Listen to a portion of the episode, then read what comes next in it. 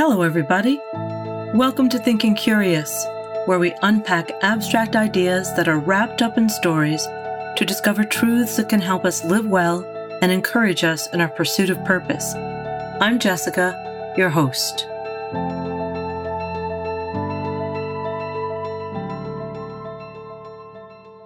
Recently, I bought a cup of coffee at Toasted and Roasted, a coffee shop in Bethlehem, Pennsylvania, owned and operated by a husband and wife team, Mike and Allie. They roast their own coffee and apply precise attention to brewing each cup they sell. Watching them prepare a cup of coffee is like watching skilled scientists adding just the right amount of each ingredient at the right time, at the right temperature, in order to produce a carefully crafted cup of coffee. And it's delicious. While I was there, I met another customer, Isabella. Our conversation covered a lot of ground, from education to communication and literature, as we waited for our coffees. We touched on ideas related to thinking critically, virtues, and human dignity. Our coffee shop conversation motivated my thinking about virtues, specifically about the differences between virtues and values. That got me thinking about the stories we've covered so far on the podcast. Throughout the last seven podcasts, we've looked at short stories and fairy tales, identifying the truths they illustrate through their themes and principles. So, what about values and virtues? Something is defined as a value because of the importance or worth a person assigns to it. Values can change throughout a lifetime because human conditions, opportunities, finances, and goals can change over time. Values relate to the beliefs a person holds about what is most important to their life. A virtue, however, describes a good moral quality of a person a good human characteristic that can be cultivated. A virtue is recognized as good because it enriches and sustains humanity, while a value can be fluid, assigned as having personal worth by an individual. Virtues can be included on values charts and lists because a person can value a virtue. But a virtue and a value are not interchangeable. We need to think of them as separate virtues are very much foundational to the development of human character. Once predominantly valued, why has the importance of virtues diminished after philosophers and thinkers worked for centuries to identify the human characteristics that support the well being of individuals, families, communities, and cultures? The expectation of people putting effort into cultivating virtuous character, which had once been common sense, has changed. My thoughts were affirmed recently as I researched virtues. I found a book called Virtue and Psychology Pursuing Excellence in Ordinary Practices by B.J. Fowers. Here is the definition of virtue taken from the book. What is virtue? Is virtue its own reward? Is it a kind of self denial, moral superiority, self righteousness, or self absorption? Does it underwrite a judgmental attitude, a rule bound mentality, or a refusal to enjoy life? The short answer to these questions is a simple no.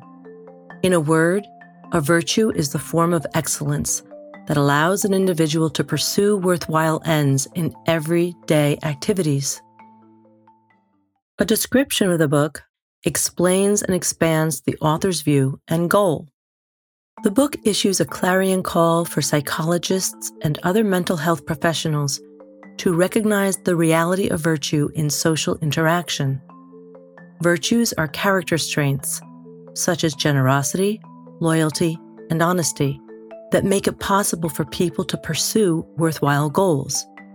The author explores the current terrain of psychology, a field that actively avoids discussion of virtue while it implicitly endorses values such as independence and mastery.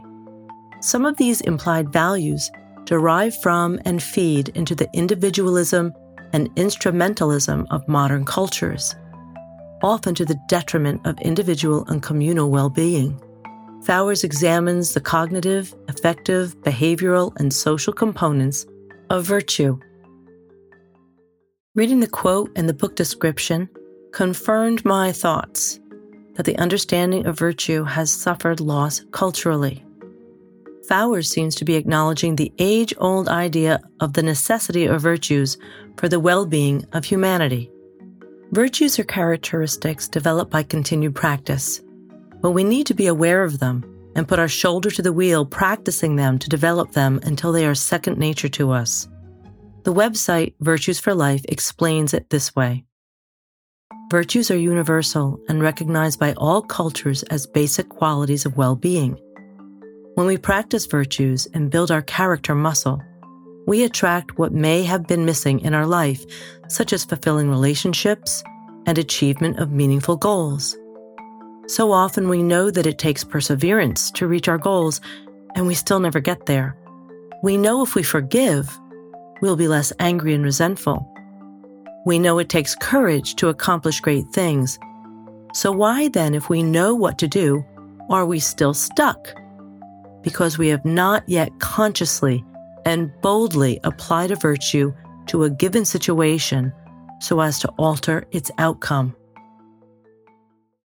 Reflecting on the meaning and importance of virtues, I look back at our short stories again to see if they offer examples of virtuous behavior or the lack thereof.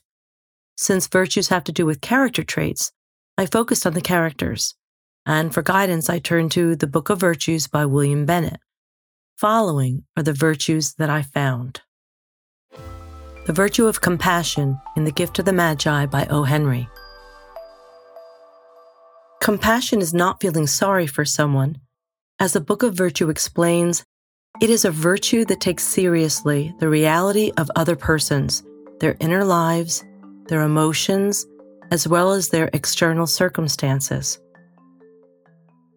Understanding this idea is the turning point of our compassionate conduct toward every person. Compassion is a virtue that sustains humanity. It is no respecter of persons, it demonstrates the equal value of each man, woman, and child. The demonstration of compassion most often requires that we put aside our own interests to respond to the need of another person. It has been said that putting another's need ahead of our own is a demonstration of love. We saw this love, this compassion in The Gift of the Magi by O. Henry in episode one of this podcast. William Sidney Porter, better known as O. Henry, shows us that love and compassion is expressed in selfless ways. In so doing, we demonstrate the other person's value. The Virtue of Courage in The Emperor's New Clothes by Hans Christian Andersen. The action of the little boy who dared to speak the truth about the Emperor's new clothes in episode 2 demonstrated courage. During the podcast, we thought about what makes people choose to go along with a lie. While we identified causes for willful blindness, the bottom line is that the people go along with a lie because they lack courage. Courageous actions are contagious. After the little boy reasoned through the facts his senses alerted him to, and added those facts to his life experience, he uncovered the bald faced lie declaring, But the emperor has nothing on at all. One small voice rippled over the crowd of onlookers and shattered into pieces the lie that held them captive to fear. Once the boy courageously voiced the truth, the falsehood so carefully woven unraveled, and the crowd around him joined in, declaring the truth. The Virtue of Honesty in the System of Dr. Tarr and Professor Feather by Edgar Allan Poe. In the Book of Virtues, William Bennett states that honesty imbues life with openness, reliability, and candor. It expresses a disposition to live in the light. Dishonesty seeks to shade, cover, or conceal. It is a disposition to live partly in the dark. Bennett elaborates on the purpose of honesty and the consequences of dishonesty. Referring to and quoting author Jonathan Swift, Bennett asks, Why would anyone want to be dishonest? That is a question with which the Irish satirist Jonathan Swift poignantly confronts his readers in Gulliver's Travels. The Houyhnhnms were such rational creatures that they found dishonesty almost unintelligible As one of them explains to Gulliver, the use of speech was to make us understand one another and to receive information of facts. Now, if anyone said the thing which was not, referring to the curious practice of telling lies, these ends were defeated. According to Swift, the ends or purpose of language is to understand one another and receive information about facts. Bennett continues Dishonesty would have no role to play in a world that revered reality and was inhabited by fully rational creatures. Human beings are not fully rational, however. Humans harbor tendencies and impulses that do not spontaneously harmonize with reason. This truth about the nature of human beings makes necessary the practice of reasoning objectively to reality in order to guard against deception. In episode 3, we thought about Edgar Allan Poe's psychological thriller, The System of Dr. Tarr and Professor Feather, as an example of gaslighting. The virtue of honesty is witnessed here by its absence, and the consequences of its opposite, dishonesty, experienced by the young man in the story. The young man visiting the hospital for the insane asked questions about the reality of things he witnessed happening there. His observations were abruptly dismissed and mocked. He eventually deferred to the man in charge. Why should he believe that the expert would lie to him? So he swallowed the dishonest morsels the expert continually fed him, and he was gaslighted. Succumbing to gaslighting, he failed to rely on the information and facts his senses were supplying to his reason. He failed to rationally come to the truth, and he was swept up by the madding crowd at the hospital for the insane. The Virtue of Self Discipline in Goldilocks and the Three Bears, Part 1. Episode 4 was our first look at Goldilocks and the Three Bears. In this story, Goldilocks may be seen as a need of self discipline. Not once did she consider that she was trespassing, destroying, and stealing from others. She was motivated to serve herself, even though it destroyed others. Her appetite and impulses drove her. Self discipline is the practice of controlling our actions, of doing no harm to self or others. Being self disciplined is much like being self governed. If we surrender the practice of being self governed or mastering ourselves, by default we come under the rule of someone or something else. We answer to another. Failing to be self disciplined often brings regret. Bennett describes this. There is much unhappiness and personal distress in the world because of failures to control tempers, appetites, passions, and impulses. Oh, if I had only stopped myself is an all too familiar refrain.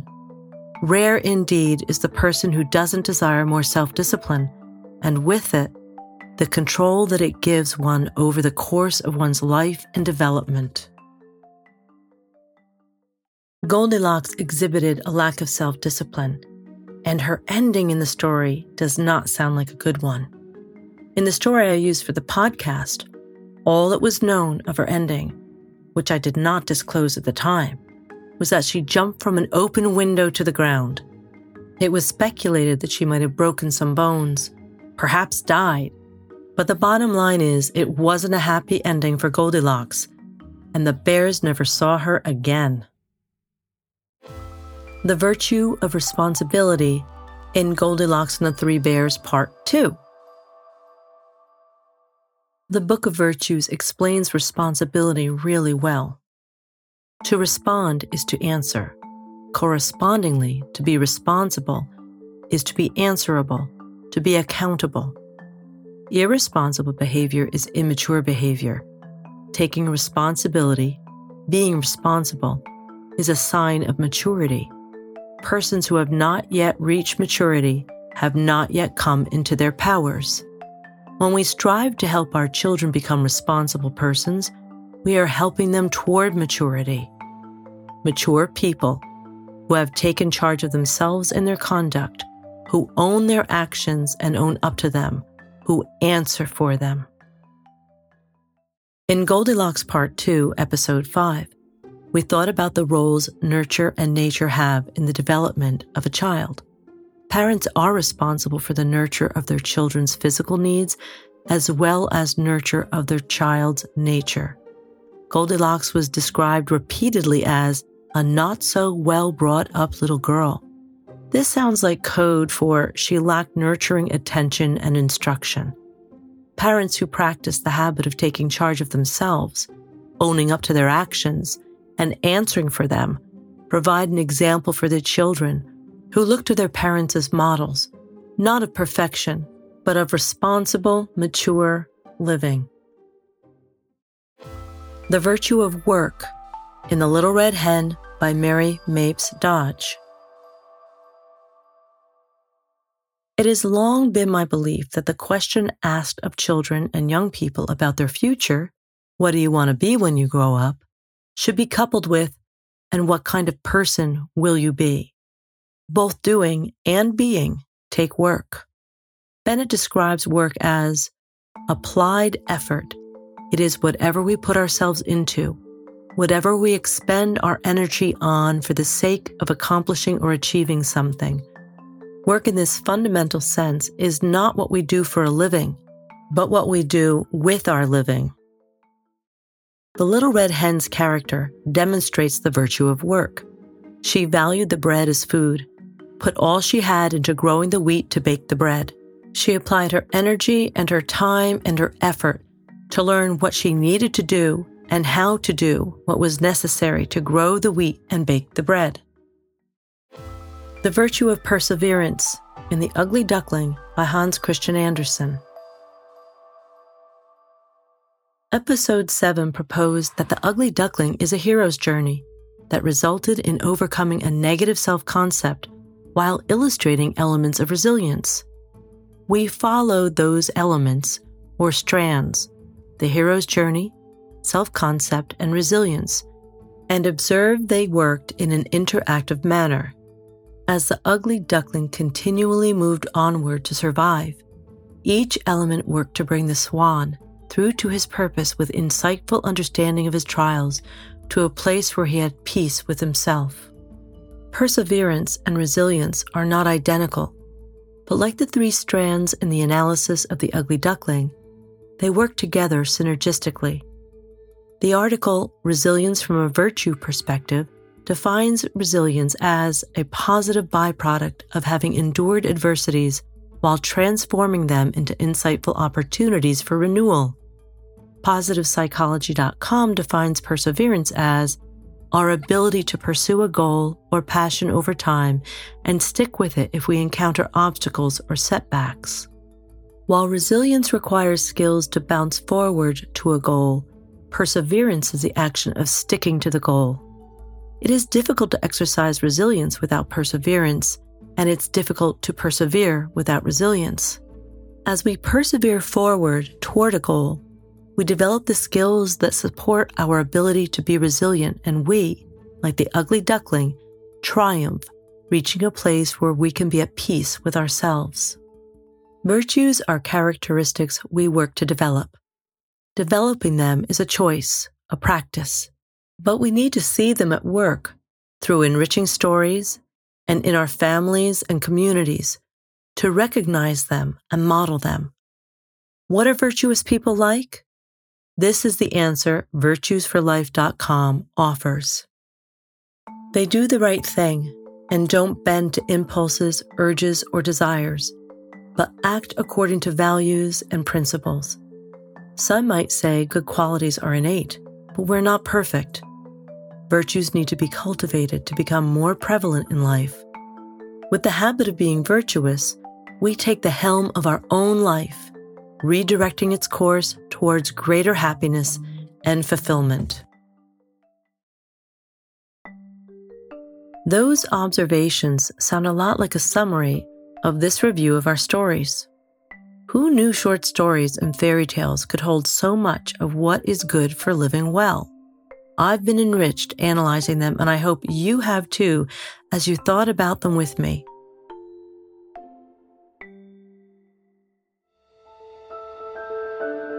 Thanks to all the story lovers, thinkers, and curious who joined me today.